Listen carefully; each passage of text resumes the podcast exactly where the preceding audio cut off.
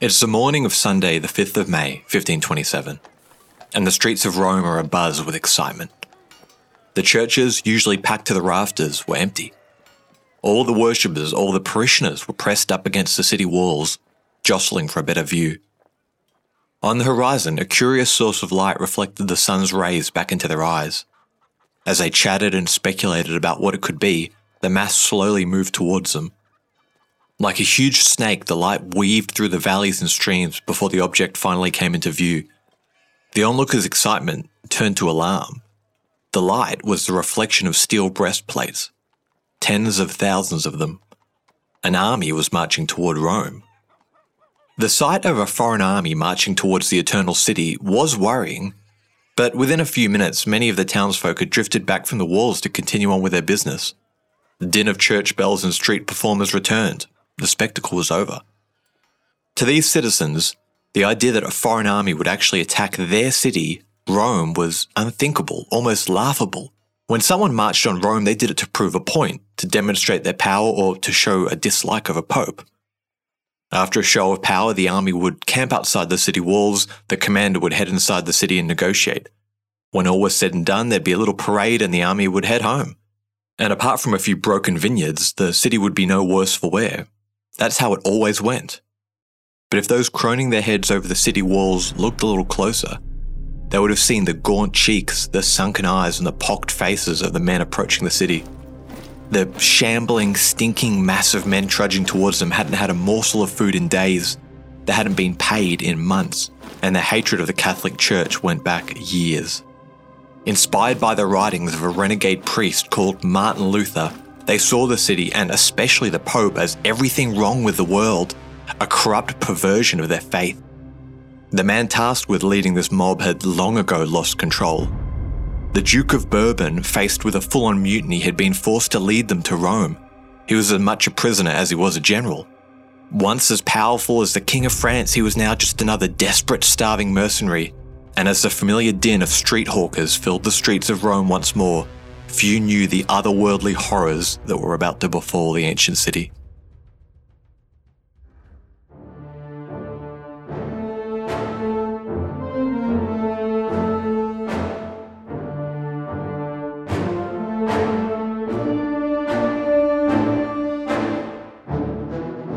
Welcome back to Anthology of Heroes, the podcast sharing stories of defiance and heroism from across the ages.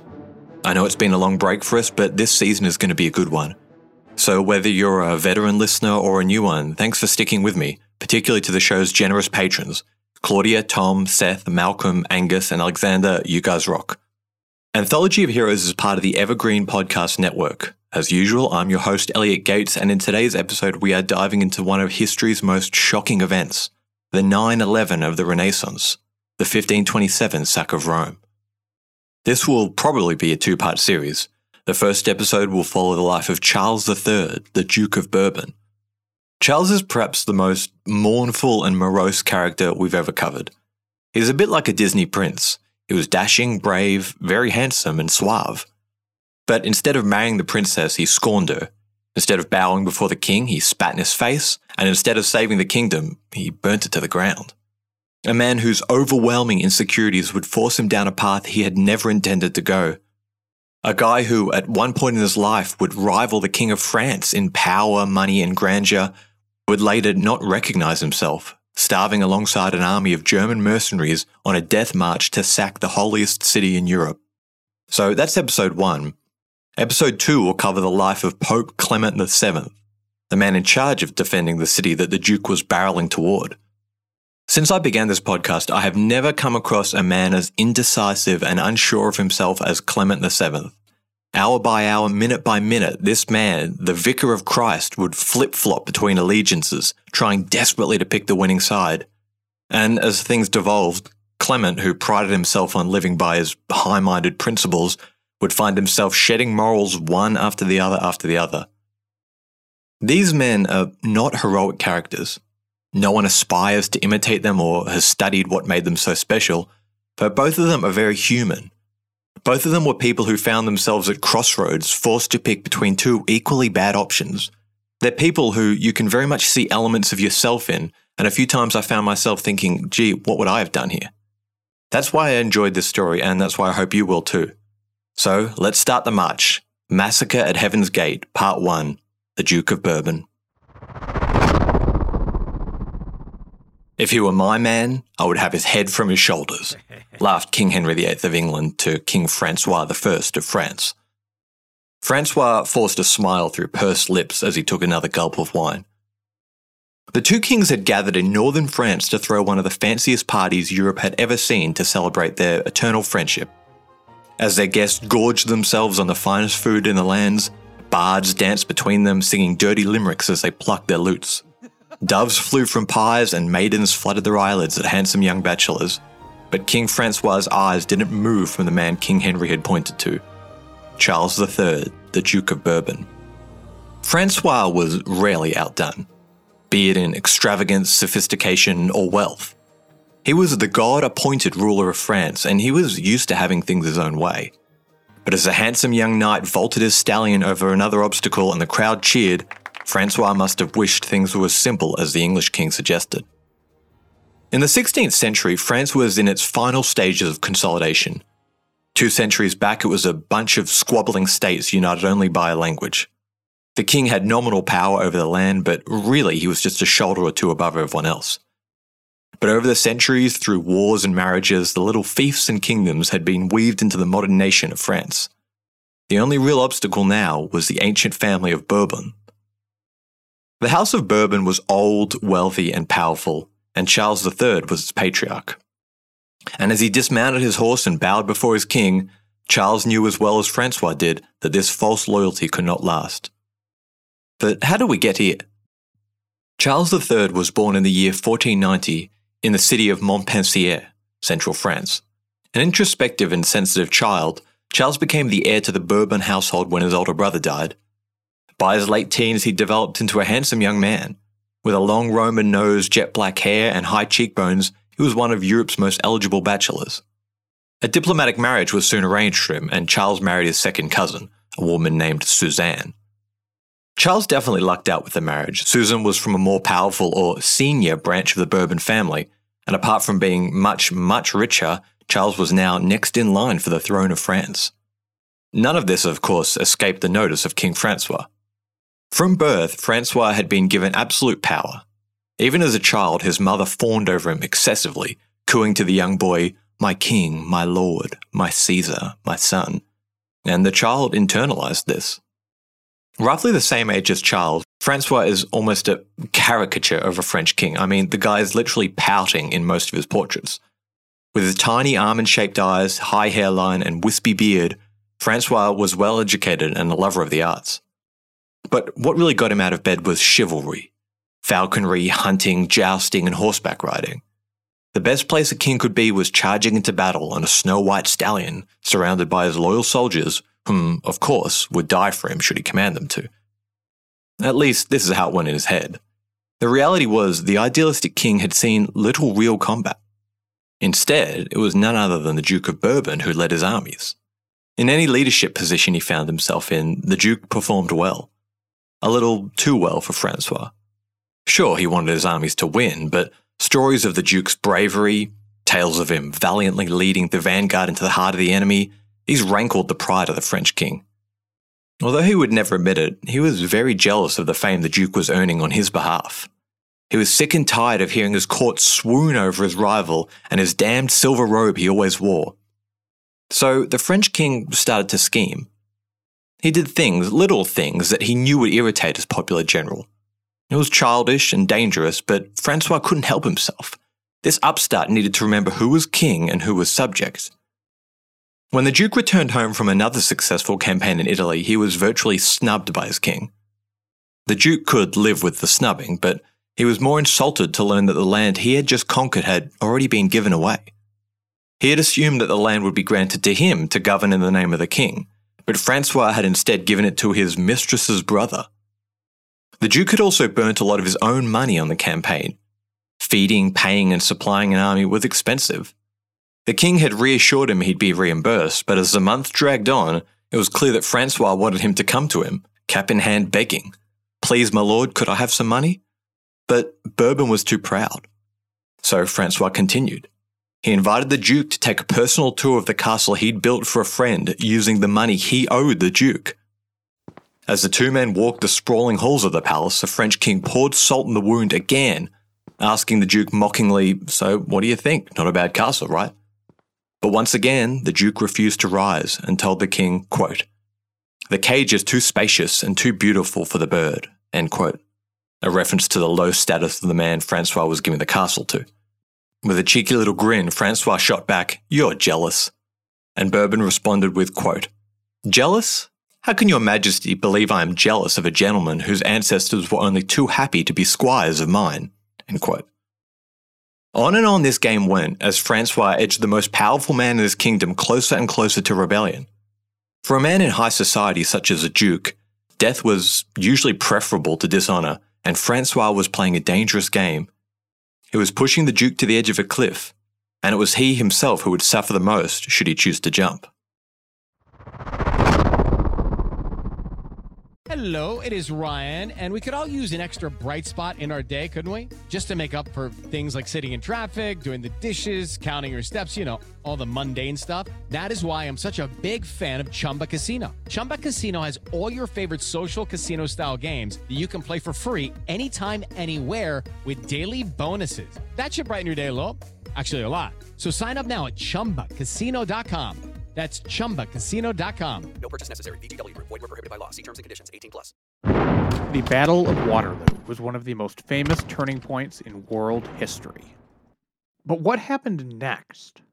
My name's David Montgomery, and I'm the host of The Siècle, a history podcast that tackles exactly that. Join me as I cover France's overlooked century in between Napoleon and World War I. The Siècle, spelled S I E C L E, is part of the Evergreen Podcast Network and can be found wherever you get podcasts. So we've mentioned the wars that Duke fought in the name of France, but we haven't mentioned who he was fighting against. If you look at Europe today, you could say it was split between the NATO aligned West and the Russian aligned East. Back in the 16th century, that line was much further west. It was France and her allies against an entity known as the Holy Roman Empire. But don't get too hung up on the name. Really, it was just a group of states that spanned Germany and northern Italy. The leader of the Holy Roman Empire was called the Emperor.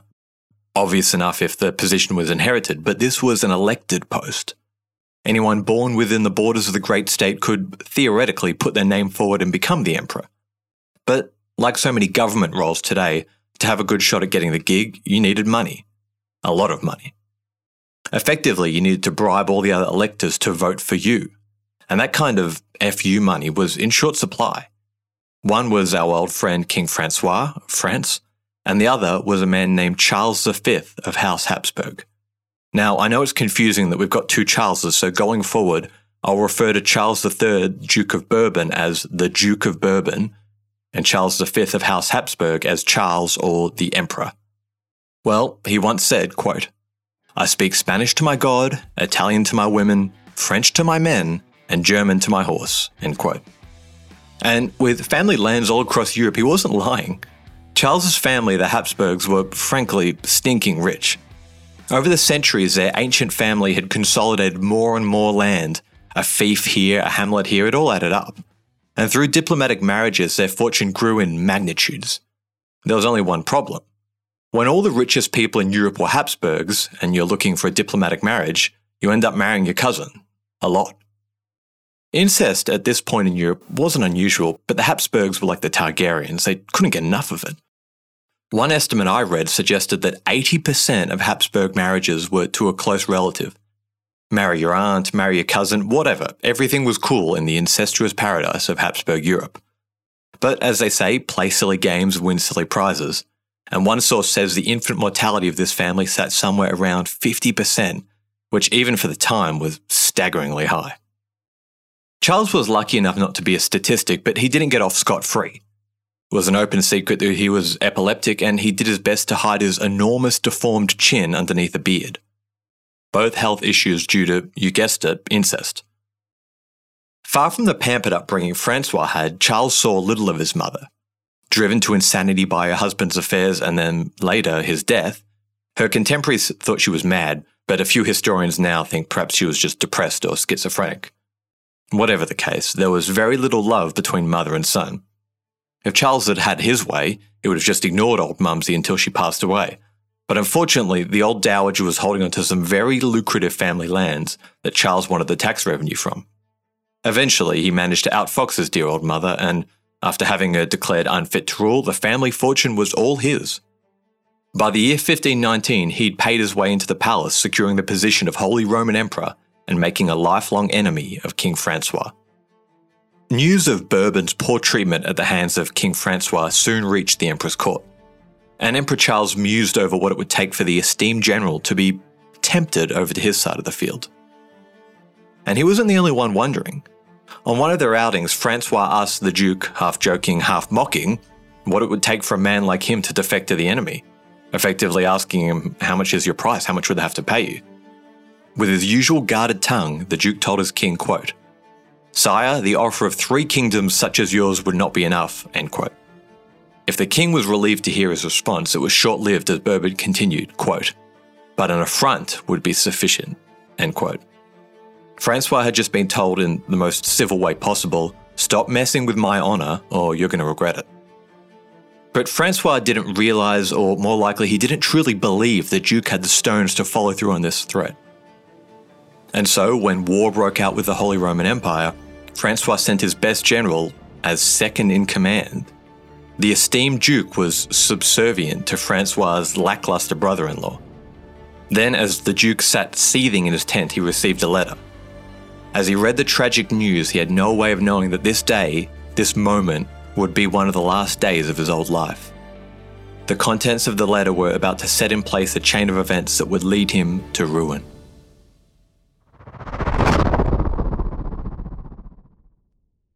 Through tearful eyes, the Duke read the letter for a second time. His beloved wife Susan was dead. Despite their marriage being a diplomatic one, the couple did seem to love each other. They'd spent many a summer's day frolicking happily through their country estates and touring their lands. The Duke was crushed. But it wasn't just the loss of a partner that grieved him. His wife's death put him in a very precarious position. Suzanne had been sickly her whole life, the couple had had three children together, but none had made it past infancy. Susan was from the senior branch of their family, and because the two had no heirs, it put the question of her vast inheritance into question. The grieving Duke was facing the possibility of losing everything they'd built together. As he wallowed in the depths of anguish, another letter came in the mail. This one was from Louise, King Francois's mother. Hearing of his wife's death, she sent the Duke a rather interesting proposal. Did he fancy marrying her? The request was not as weird as you might think. Sure, the king's mother was 15 or so years his senior, but she was also a relation of his late wife, so she had a very good claim on the inheritance he was worried about. If they got married, it would ensure the Duke got to keep his wealth and status, while also mending the rift that had grown between him and her son, King Francois. But the letter infuriated the Duke. And as he read it, he must have balled up his fists in anger. Was this Francois's idea of a joke? Did these two have no shame? The body of his beloved wife was barely cold and they wanted him to throw her aside and jump into bed with this harpy? In a bout of uncontrolled rage, he spat at the messenger, quote, Do you insult me by bringing me the offer from such a woman? I, who have been married to the best woman in France, am now consoled to marry the worst woman in the world? End quote. It was a nasty, ill thought out response to what was a conciliatory gesture. Perhaps the timing of the proposal wasn't perfect, but you know how inheritances go, it's best to get in early. Louise was hurt by the scathing response, but more than that, she was humiliated. She had always had a soft spot for the handsome Duke, and truth be told, she thought he had harboured feelings for her also. But now, on the same page as her doting son, she decided that instead of marrying the man, she would ruin him. As the king and his mother dragged the Duke through the inheritance courts of France, Bourbon received an invitation to meet with one of the Emperor's diplomats. Even attending a summons like this could have landed him on charge of treason. It would be unthinkable that he, a subject of the king, met with an envoy from a state that France was actively at war with. But the Duke was past caring. The king had dragged his name through the mud, and now he was trying to ruin him financially too. Who knows, perhaps if he found out about this little rendezvous, he would begin treating him with some respect. It's likely that Bourbon had no intention of outright defecting to the enemy. To forfeit his lands, titles, and inheritance was like going from being the CEO back to the intern. It would have to take something pretty tempting for him to make the jump. But Emperor Charles had a trick up his sleeve. He knew Bourbon's reputation, how he was extremely prickly about his pride and honour. Money was dirty, it was something that the common man quibbled over. Even if he offered him all the jewels in his kingdom, he wouldn't accept. But alliances, marriages, dynasty, that was how royalty negotiated. So Charles offered the Duke, among other things, the hand of his own sister. Bourbon immediately sat up straight and listened. But the Emperor had more. He said, Listen, don't make any decisions yet. Just go and meet my representative from Spain. I know a few people there. So Bourbon meets his commander who tells him the plan the Emperor had been concocting. It was effectively a three pronged invasion of France. The Emperor's Spanish forces would hit France from the south, King Henry VIII and his boys from England would hit it from the north, and his own German forces would march from the east. The final piece of the puzzle, all that was left was a talented commander to lead the invasion. All that was left was him. This was the opportunity of a lifetime, the envoy told him. A chance for you to get revenge on the arrogant French king who's dishonoured you so many times. And although the envoy didn't say it explicitly, Bourbon was second in line for the throne of France. If Francois was out of the picture, Bourbon would be the king of France. A marriage, a huge dowry, command of the most powerful army in Europe, and the possibility of becoming the king of France. Every man had his price, and with his hands trembling, the Duke of Bourbon signed his name. He had just committed high treason. There was no turning back now. As secretive as Bourbon had tried to be, Francois' spies soon found out about the meeting. Although the Duke wished to get on with it, he found himself soon bedridden with a debilitating illness, perhaps from the stress of everything. Coy as usual, Francois visited his sickbed. It was a strange meeting. Both men knew Bourbon was planning to defect, but Francois was in the middle of Bourbon's territory. He couldn't arrest him, and the Duke, sick and feverish, wasn't at the top of his game either. Always an emotional young man, Francois was easily moved from anger to compassion. Seeing the Duke in such a sad state, he felt sorry for him. He told Bourbon that perhaps he'd been a bit too zealous with his lawsuit, and admitted that his army was not the same without him leading it. He begged of him, as soon as he was well, to meet him in his court, and together they would straighten this whole mess out. Bourbon, also an emotional soul, was nearly moved to tears and told the king he had never meant to disrespect him.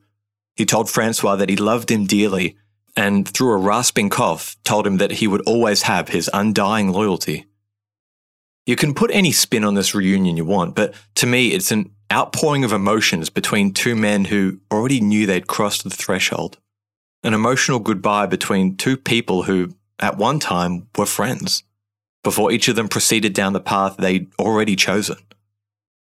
With a tearful embrace, Bourbon assured the king he'd follow him. As soon as he was better, he'd come meet him. He would do nothing of the sort. As soon as his strength returned, Bourbon slipped away.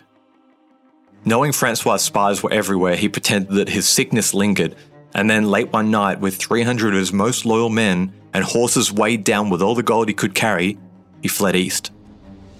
Barely a day later, Francois' agents arrived at his estate, but there was no trace of the Duke. His sword and collar, two gifts from the king, were the only trace of him. No longer a duke, but a fugitive, Bourbon's journey must have been harrowing. Resting briefly at the residence of his aunt, the handsome and gallant lord looked more like a feral animal. His eyes were wild, and he was unshaven and thinner than usual. But he'd made it. His old life was over. And as he inspected the army he was to command for the upcoming invasion of Italy, perhaps he felt a sense of excitement or purpose. No longer would he bend to the whims of a fickle king and his overbearing mother. He was his own man again. Or so he thought.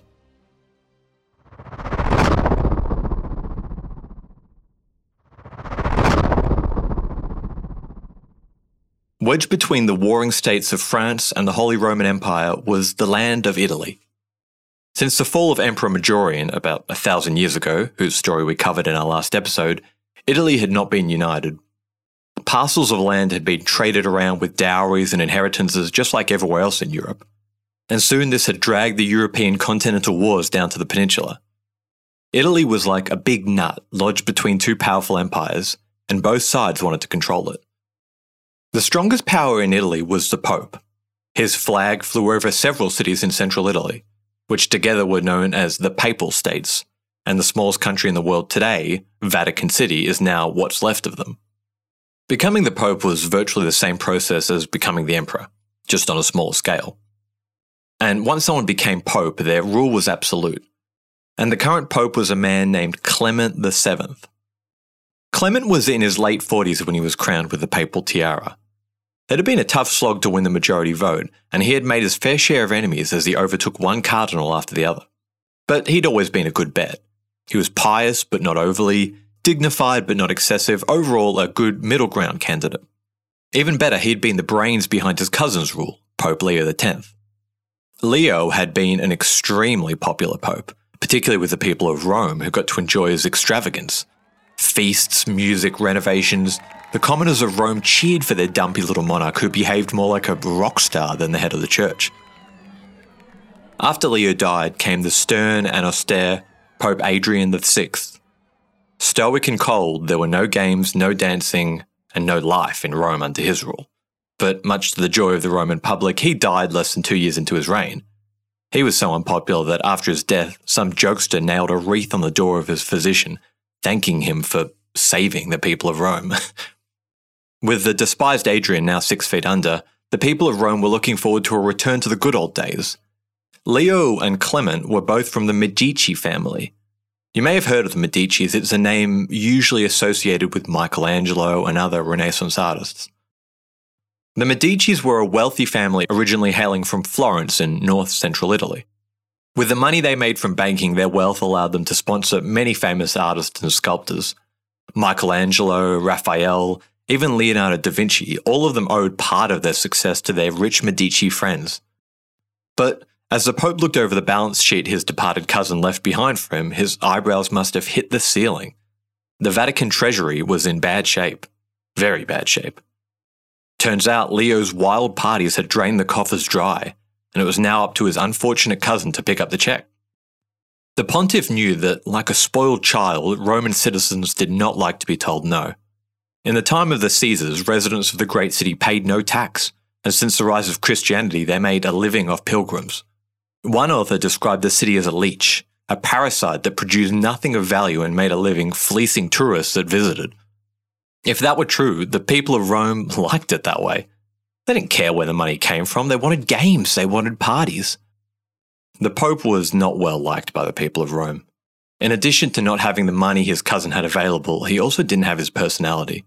Leo was magnetic and charming. People were drawn to him. I mean, the guy rode around Rome on a pet elephant. Try and tell me you wouldn't want to know a guy like that. So people were willing to look past his indiscretions. Young men sneaking out of his chambers late at night, whatever, that was just Leo, right? It's just what he did. But aside from the social awkwardness and the empty treasury, Clement had another problem. About six years ago, a German theologian and preacher named Martin Luther penned a BuzzFeed style list of things that he felt were wrong with the Catholic Church. The 96 point list flowed through Europe at a mind blowing speed. The 16th century equivalent of going viral, it was sped along by the invention of the printing press. As books became cheaper, literacy rates across Europe skyrocketed. Ordinary people were getting their hands on the Bible and starting to question what their local priests were telling them. They were saying, Hang on, I'm reading from the same book as you. Where'd you get that rule from? Martin Luther hated a lot of things about the church, but what he hated most was the practice of selling indulgences, literally paying to reduce the time you had to spend atoning for your sins. Indulgences had been around for a while, but they, they were never so commercial. To help fund his lavish lifestyle, Pope Leo instructed his clergy to aggressively push these indulgences on their flock. He wanted them to be like an insurance salesman, aggressively pushing that volcano insurance for an extra $10 a month. One preacher even came up with a catchy little saying As soon as the money in the coffer rings, the soul from purgatory's fire springs. That's a real quote. It sounds like something out of Better Call Saul, doesn't it? So, apart from leaving his cousin an empty treasury, Leo also left him a scarred Christian world that he was somehow supposed to mend. It's ironic that Clement was probably on board with a lot of these reforms that Luther was pushing. He too thought the church had become a little too mercantile, if he had been pontiff back when this whole mess had kicked off, perhaps he could have brought this wayward theologian back into the light. But that time had come and gone now, and this schism was now something that Clement just had to work with.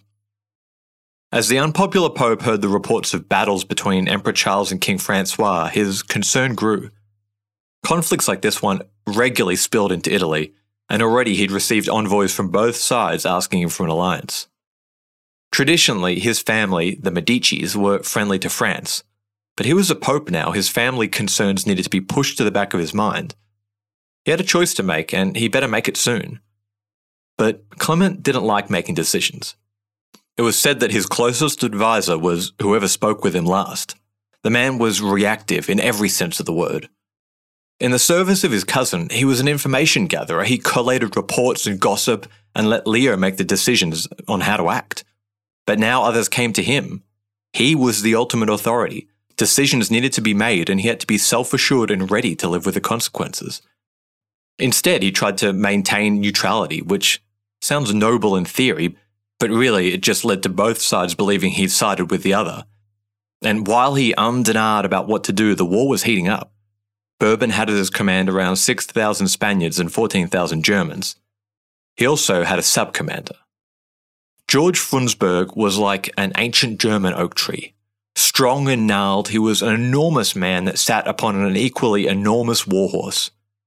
Frundsberg's life was an uninterrupted military campaign. He had little time for anything else. A man of Bourbon's pedigree would have regarded the veteran soldier as boorish and gruff. But it wasn't Frundsberg that Bourbon wanted. It was his Landknechts.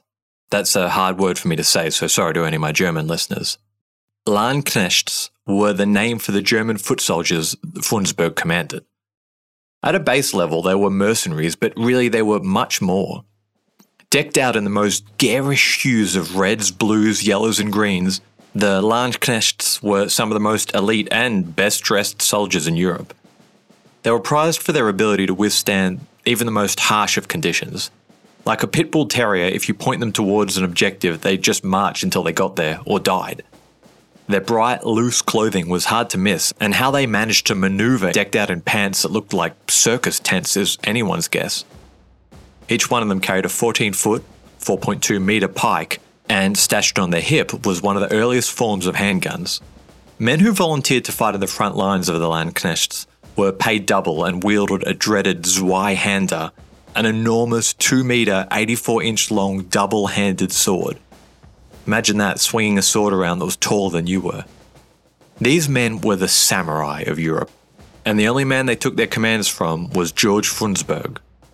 Frundsberg may not have cared for this traitorous French lord who was now giving him orders, but he'd served the emperor loyally his whole life, and he'd be damned if he stopped now. And so the multi ethnic, multi faith army set off to the Italian region of Pavia. It was not ideal timing. It was the end of the campaigning season, and the emperor had only managed to scrounge just enough food for the march. It was going to be cutting it fine. Their pay was also late, so not a good start. But none of this mattered to Bourbon. This was the first day of the rest of his life. Each step was a step closer to returning home and reclaiming his stolen honour, and perhaps seating himself on the throne of France. As battle became inevitable, the vacillating Pope finally made a decision. His envoy's report of dazzling French knights aboard their snow white chargers swayed him, and Pope Clement told King Francois, Okay, okay, I've made my decision, I'm siding with you. But only if you win the next battle. The cocky French king probably rolled his eyes at this message as he led his army out. He was itching for battle, and humiliating his traitorous duke would make the victory even sweeter. As French cannon tore through Bourbon's men, the battle began.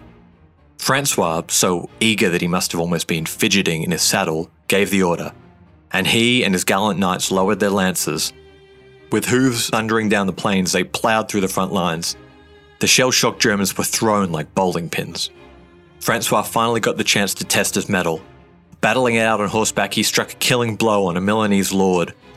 And as he sheathed his blade, wet with blood, he shouted excitedly to his men, quote, Now indeed I can call myself Duke of Milan.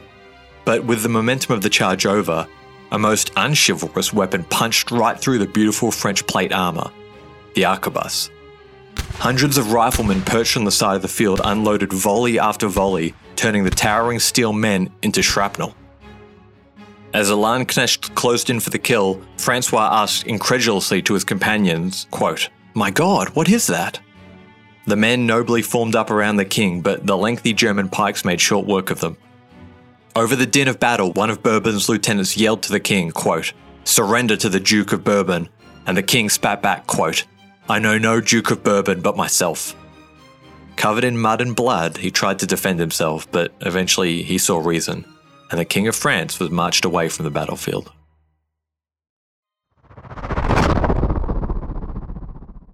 Hello, my name is Peter Zablocki, and I'm a historian, author, and college professor. I'm thrilled to invite you to check out Evergreen Network's History Shorts podcast. Every Tuesday and Thursday, join me on a journey through time, exploring the little known and hidden gems of history. In each bite sized episode, I'll dive into my original research to bring you intriguing historical curiosities you've probably never heard of, uncovering the fascinating stories that have shaped our world from forgotten figures to overlooked events. And the best part? I've condensed all this historical goodness into manageable chunks, perfect for your on the go lifestyle. Whether you're commuting to work or squeezing in a quick break, History Shorts fits into the little time you probably think you don't have.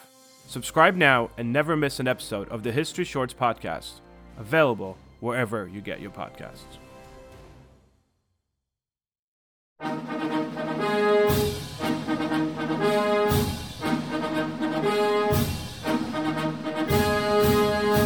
We often hear about the individuals who took the oath of office to become the chief executive. But what about the other people who play a role in each administration, or the events that may not be as well known, but that contribute to the reshaping of the office of the American presidency? On the presidencies of the United States, we explore each administration beyond just the person holding the highest elected office in order to better understand the history that brought us to the modern day presidency. I hope you'll join me on this journey through the annals of presidential history. Presidencies can be found anywhere fine podcasts can be found, and is a proud member of the Evergreen Podcast Network. The capture of the French king was a welcome surprise to the emperor. The Duke of Bourbon already had proved a worthwhile investment. As he toasted to his general's victory, letters flitted into him, complaints from his German contingency. They were behind in pay and the men were growing rowdy, difficult to control. But the Emperor waved this away. He would sort their money out at another time, let Bourbon deal with it. For now, he wished to gaze upon his rival. As the Emperor made his way into the splendid apartment he had provided for the French king, both men sized each other up. Francois, the quintessential symbol of French chivalry, and Charles, the steadfast Habsburg emperor who would, and did, step over his own mother to claim his birthright. Charles seemed to believe that as he had captured the French king, the French state would literally cease to function until he returned, as if he had pulled out the vital cog from a machine. And because of this, his terms for peace were incredibly steep. Among other things, he wanted the region of Burgundy ceded to him, a large chunk of France's eastern territories. Francois was incredulous. The man had been victorious in a single battle. What right did he have to ask him for almost a quarter of his country?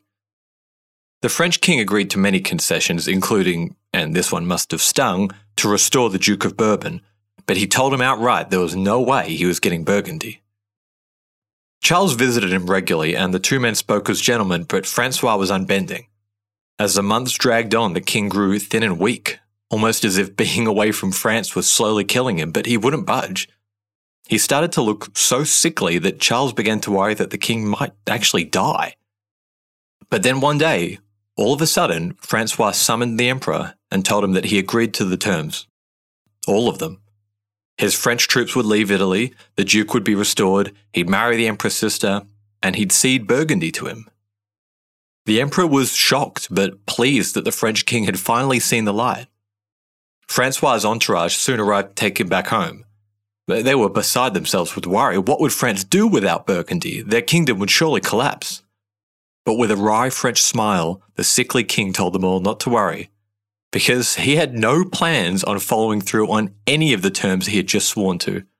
King Francois, a man so obsessed with chivalry, had looked the emperor in the face and lied through his teeth, and felt absolutely no guilt about it. As he crossed the river separating the two empires, he jumped out of the boat and, like a kid at Disneyland, jumped for joy, shouting, quote, I am again a king, the emperor was furious when he learnt of Francois' treachery and even challenged him to settle the affairs like men with a duel. But it was Bourbon who suffered the most from this. Like a puff of smoke, his path to redemption had disappeared. With no trust between the two monarchs, there wasn't much chance of another truce in the future. Stuck in limbo in a foreign land, he became lonely and withdrawn. He had few friends and was often heard talking in his chambers when no one else was there. Reconciliation with Francois was off the table, and now everything hinged on the upcoming invasion. Down in Rome, Pope Clement VII sat with his head in his hands. He had really screwed things up. After he had got news of the Emperor's victory, he had sent an envoy with all speed to meet the Emperor and sort out new terms for an alliance. Then, after Francois' treachery, he changed his mind again and sent a second secret envoy to France to confirm that their alliance still stood. But on the way, the two men ran into each other in northern Italy and figured out they'd both been duped. So, this was the state of things holy men zipping around Europe making deals that weren't worth the paper they were written on. Trying to make sure he was on the winning side had cost the Pope dearly. Both monarchs were sick and tired of his double dealings. The Emperor, who had more than enough of broken promises, came out swinging at Clement's envoy, threatening him, quote, I will go into Italy myself and be revenged upon that villain of a pope. Martin Luther perhaps was not so far wrong, end quote. Francois too was over it. Cutting off a papal envoy as he shamelessly heaped praise on the king, Francois exasperated, quote, For the love of God, he must keep up his courage and meddle no more with truces or negotiations, end quote. Internationally, the Pope's reputation was in the mud, and the people of Rome hated him just as much. In a show of just how bad things had got, Cardinal Colonna, the Pope's chief rival, led a small raid through the streets of Rome. It was a show of force, anti Clement rather than anti Rome. But still, this was a hostile army marching through the streets, and the people cheered. The Pope called upon commanders of the local militia the men at arms, and their response was silence. No one would lift a finger to help the Holy Father. So he took the only option he had he fled. Many years ago, an escape route had been constructed for situations like this a corridor leading directly from the Pope's house to the formidable Castle San Angelo. Built on the literal tomb of Emperor Hadrian, there's a bit of poetic justice that the safest place in Rome stood atop the crypt of one of its best emperors. Castle San Angelo is a barrel shaped fortress that sits squat on the edge of Vatican City. It was intended to be a kind of panic room, a spot where the Pope and his entourage could shelter, and it was connected to the papal residence by an 800 metre, 2,600 foot fortified corridor. So, as the rank and file cheered Colonna liberty, Clement hitched up his skirts and ran the gauntlet, ducking behind the fortifications as stones and insults whizzed by him. Once he was safe inside his fortress, he could only watch in disbelief as the rogue cardinal sacked his palace. Works of Raphael, golden chalices, a cardinal should know better. The Pope shook his head in dismay as a drunken troop stumbled through the streets dressed in all his clothes. They dragged with them ancient tapestries they literally pulled off his wall and even had one of his papal tiaras. As the troops left the city, drunk on communion wine and weighed down with the loot, the people of Rome clapped and hooted, the whole thing had been one big party to them. You've got to feel bad for Clement. Yes, he made a few decisions, but the hatred of the fickle Roman public was so extreme. Yes, he had sent around tax collectors, and yes, he was light on games and entertainment, but all of this was a direct result of Pope Leo's open checkbook. Foreign diplomats remarked with curiosity just how much he seemed to be disliked for no real reason. A Venetian ambassador noted, quote, if he signs a petition, he never revokes it, as did Leo, who signed many. He withdraws no beneficiaries nor gives them. He gives largely in alms, but nevertheless is not liked. As Clement nervously peeked outside Castle San Angelo, the Duke of Bourbon was barely holding things together in northern Italy. His authority among his foreign army was fading fast, and like the new kid at lunchtime, he found himself on the outside, deliberately left out of war councils. The tale of Bourbon defeating an old French knight made its way around Europe. The story goes that Bourbon, after mortally wounding a French nobleman in single combat, offered his condolences. And as the man lay bleeding out, his dying words stung Bourbon more than any mortal weapon ever could. Quote, Monsieur, do not pity me, for I die as an honest man, but I pity you, seeing you serve against your prince and country and your oath. As the troops sniggered behind the back of their turncoat general, he waited patiently for the word of the promised triple invasion. But King Henry VIII, with his famously short attention span, had become preoccupied with something else, and the Spanish forces were reluctant to move. If he were to seize his destiny, he would need to do it alone. Reluctantly, his troops besieged the French city of Marseille. Bourbon had planned the attack well, his cannons thundered and the defenders fell back as the walls crumbled. The city was theirs, and the Duke ordered a charge into the open breach. But at this critical moment, his sub-commander, who resented the authority of Bourbon, told his men, quote, The besieged have made a fine table to treat those who visit them. If you want to sup in paradise today, then go forward. But if, like me, you have no such desire, then follow me to Italy. End quote. The troops melted back into their army camps, and the siege was over. But this was so much more than a lost siege. This invasion had been Bourbon's last chance. All his bridges were burnt now. A treaty was impossible and an invasion was out of the question. There was no pathway back to his old life. He would never again gaze upon his vineyards of his estates or feast in the grand hall with his friends. He was done. And from this moment onwards, as E.R. Chamberlin says, quote, he had lost control of his destiny and was now being swept away by the currents of chance and history. End quote.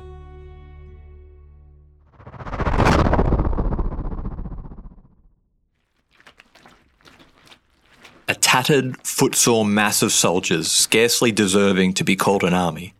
This is how one author describes the shambling heap of men that stumbled around northern Italy. Usually drunk, prone to violence, and with no clear direction, the army ate and raped its way across the peninsula. They had not been paid in months, and had not been provisioned since the invasion began. Bourbon maintained his position by acting as the face of the men.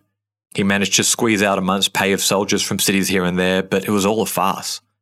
He had as little control of these men as anyone did. The Spaniard contingent had turned on the Germans, and the Landsknechts had split themselves between Protestants and Catholics. As the rain bucketed down day after day, a fight broke out in the camp, and when Bourbon sent a sergeant major to break it up, they beat him to death. A riot broke out as the blood drunk men decided that that night they were going to settle the score with the traitorous Duke. Their bright yellow and green clothing now sodden with mud and blood, they barged into his tent and demanded they be paid, then and there. The Duke bravely confronted the leaders of the riot and said, and I'm paraphrasing here, Hey, look at me. Where do you think I've hidden away your pay? I'm suffering just as much as you. To keep peace, he even let them ransack his personal belongings. They took his silver, his furniture, even pulled the rings from his fingers. As he watched the ravenous mob pick apart his tent, if the Duke of Bourbon needed any more confirmation he had picked the wrong path in life, this was it. By the end of the night, the man who had once rivaled the King of France in wealth had only the clothes on his back and a suit of armour. But he'd managed to hide a single bit of clothing. As he sat alone in his ransacked tent, he turned over his silver robe in his hand. This robe was like a long shirt that was worn over a suit of armour, and the shimmering silver cloth had been synonymous with the Duke's battlefield glory back when he had led the armies of France to victory. Now it was nothing more than a painful memento of the life he'd thrown away. Soon after, Bourbon lost his last remaining ally. Though German loyalty to their commander went further than any other mercenary company, they too had their limits. On yet another black, cold night, the starving German troops forced their way into their commander's tent. Frundsberg had known many of these men for decades. Never in the history of the company had he seen insubordination like this. Like the crashing waves of a cliff, the aging German commander met fire with fire. Swaggering out of his tent and towering over the men, he roared at them, How dare they question his authority? As the rain bucketed down around them, he reminded his men of their oath to him and to the Emperor. He told them their pay would come in time and soon they would be home. This quietened several ringleaders, but not all. One man, unmoved by the old man's tirade, slowly lowered his pike at the commander's chest. Frundsberg exploded with fury and reached for his enormous sword. The act split the mob down the middle, and everyone raised their swords, either in defense of their commander or against him. Bursting with rage and indignation, the old man's heart quickened and quickened again. As his vision started to go, he clutched at his chest and tried to steady himself, leaning on a barrel. But his strength gave out and he collapsed into the mud. Most likely, he suffered a heart attack. By the next morning, the veteran commander was gone, sped off on a carriage back to Germany, where he died not long after. The entire burden of commanding this angry, faceless mob was now on the Duke's shoulders. As Bourbon returned to his squalid tent, he found that the mob had again ransacked what remained of his possessions, and he found his silver coat in a pool of mud nearby. With no food, the mob was on borrowed time. Whatever they did, it had to be done soon. Florence was the nearest major city, and it was also very rich. It was where Clement and his family, the Medicis, had risen. Merchants and bankers ran the place. And so the city fell into the crosshairs of the army, they decided they'd just sack it and extract the money that they'd been promised for this disastrous campaign. As they began their last arduous march, the frigid rain gave way to an early summer, and in the heat, the exhausted men abandoned the last of their cannons. At this time of the year, the only food they could find was unripened almonds and pea pods, which they mashed into a bitter paste. As they neared Florence, an envoy arrived from the Pope. Well, more precisely, from the Emperor and the Pope. The Pope, again with one foot in each camp, had convinced the Emperor to pull his forces out of Italy. And to thank the men for their hardships, the army was to be paid 60,000 ducats, split between all of them, working out to be about two months of minimum wage for the hardships they'd endured. You could have heard a pin drop at the camp. The envoy tried to reason with the commanders, pointing out the appalling conditions they were in, and tried to tell them how do they expect to besiege a city like Florence with no cannons and no food? No one was convinced. Before the mob lynched him, Bourbon pulled the envoy aside and said, Listen, you better put together 240,000 ducats and you better do it now, or the damage these men are going to cause is going to be biblical. The envoy seemed confused as Bourbon explained that he did not lead them, they led him, and that he was no general, just a guide. The man barely escaped with his life as the fury at the insultingly low offer made its way through the camp. He got the hell out as quickly as he could. When he arrived back in Rome and told Clement the offer had been rejected, the Pope was stunned and terrified. Not once did he consider the army might simply reject the offer. He had assumed an order from the emperor would have been enough, and the miserable amount of money he'd offered was just sweetening the deal. He seemed to think that signing his name on the bottom of a sheet of parchment would magically make 22,000 men disappear. In fact, Clement was so sure of this that he had disbanded the main papal army that's right. With a huge starving mob of Germans roaming around Italy, he had told the men defending him, Thanks, boys, pack it up, no need for your services. A relief army was rushed to Florence. Its walls were tacked up and its towers laden with ammunition. But at the last second, the army diverged, and Bourbon announced grimly that they marched for the Queen of Cities. They would march on Rome. The last minute change of plans was because Bourbon had received a message a message from Clement's old nemesis, Cardinal Colonna. If you don't remember, he was the guy earlier who'd led his men through the streets of Rome in a kind of mini sacking. Colonna had told him pretty much, head to Rome and I'll make it worth your while. You get easier plunder and I get to see Clement humiliated. It's a good deal for both of us. Though the Catholic Spaniards in the army at first protested against the blasphemy of sacking the head of the church, Bourbon was quick to point out how much harder Florence would be to crack. And placidly they fell in line. So the miserable army set off south. On their way, they murdered and pillaged their way through any towns they came across. There was no bloodlust or excitement in the killing. The food stores and water systems were the only thing that the ravenous army sought. Through the barren midlands of Italy they marched.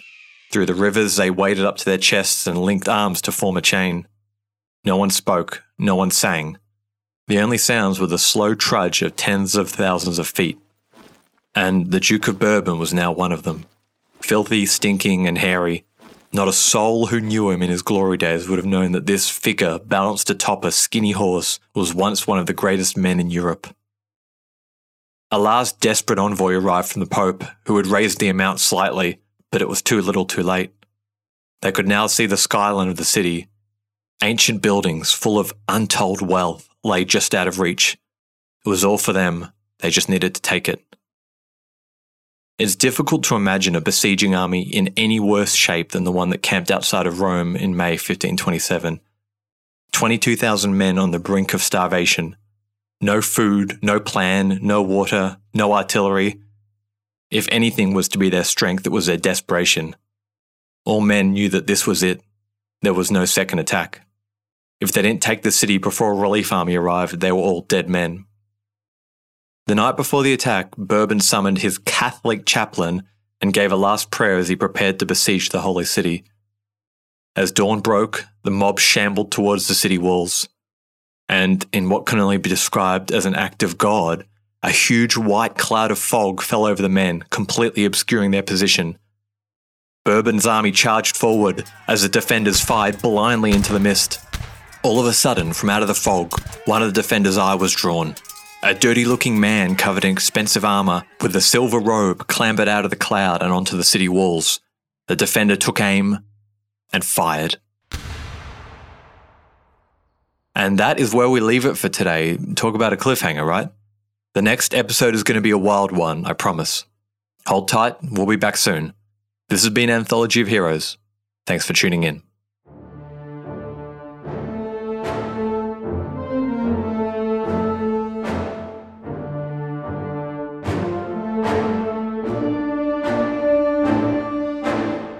Hello, it is Ryan, and I was on a flight the other day playing one of my favorite social spin slot games on chumbacasino.com. I looked over the person sitting next to me, and you know what they were doing? They were also playing Chumba Casino. Coincidence? I think not. Everybody's loving having fun with it. Chumba Casino is home to hundreds of casino style games that you can play for free anytime, anywhere, even at 30,000 feet. So sign up now at chumbacasino.com to claim your free welcome bonus. That's chumbacasino.com and live the Chumba life. No purchase necessary. VGW Group. Void were prohibited by law. See terms and conditions. 18 plus.